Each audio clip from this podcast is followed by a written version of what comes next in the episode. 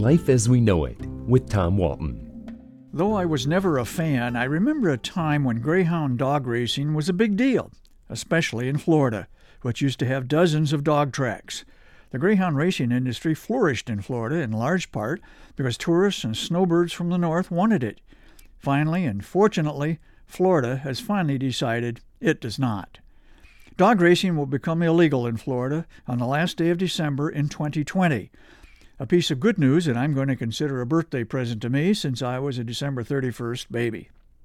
On January 1st, 2021, live greyhound racing will remain in just five states West Virginia, Alabama, Arkansas, Iowa, and Texas. So opponents of this so called sport still have some work to do.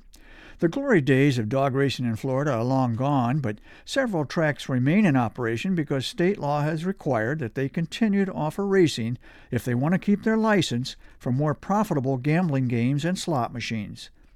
Those few holdouts will go away by the end of next year thanks to Florida voters who stood up for the dogs last fall and overwhelmingly passed a state constitutional amendment called Amendment 13. The amendment needed to get 60% approval for passage and got 69%. An easy and impressive win for the Greyhound Welfare Group that backed it, Grey 2K USA. Don't feel too badly for the track operators. Amendment 13 allows them to keep their gaming licenses. At least one of them in Bonita Springs, near Naples and Fort Myers, is already making plans to get rid of the track and build a 30,000 square foot poker room and restaurant. No tears will be shed by dog lovers, that's for sure, when the tracks go away. Grey 2K USA argues that dog racing causes a high number of injuries to the animals and even death. The dogs often spend much of their lives in cages, emerging long enough to run hard while chasing a mechanical rabbit for the entertainment of gamblers. The best dogs are expected to cover 550 yards in 30 seconds or so. But wait, you say, horses race for our entertainment. Don't we treat them badly? Sorry, not buying it. Horses are not kept in cages, and thoroughbreds get the nutrition and medical care many racing greyhounds do not. Nor are we aware of horses being injected with cocaine. Grey 2K says some racing dogs have tested positive for cocaine and other drugs. In the early days of the greyhound racing industry, some tracks even put monkeys on the backs of the dogs as jockeys. The practice was ended because the monkeys were jostled so badly that some died.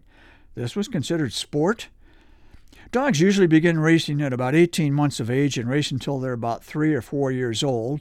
After that, the future is bleak for many of them. Adoption services can only find homes for so many. The proliferation of other gambling outlets in recent decades, including casinos and state operated lotteries, has diminished the public's appetite for dog racing. How ironic that economic considerations have had a greater effect on reducing greyhound racing than ethical and moral concerns for the animal's welfare. Until now. Finally, Florida, a state that has been the epicenter of the industry, has said enough. This time, seven in ten Florida voters recognized what animal rights groups have been saying all these years shut the tracks down. Life as We Know It is written and hosted by Tom Walton and is a production of WGTE Public Media. Life as We Know It with Tom Walton can be heard on WGTE FM 91 every Monday afternoon during All Things Considered at 5:44 p.m. or hear past episodes at wgte.org/life.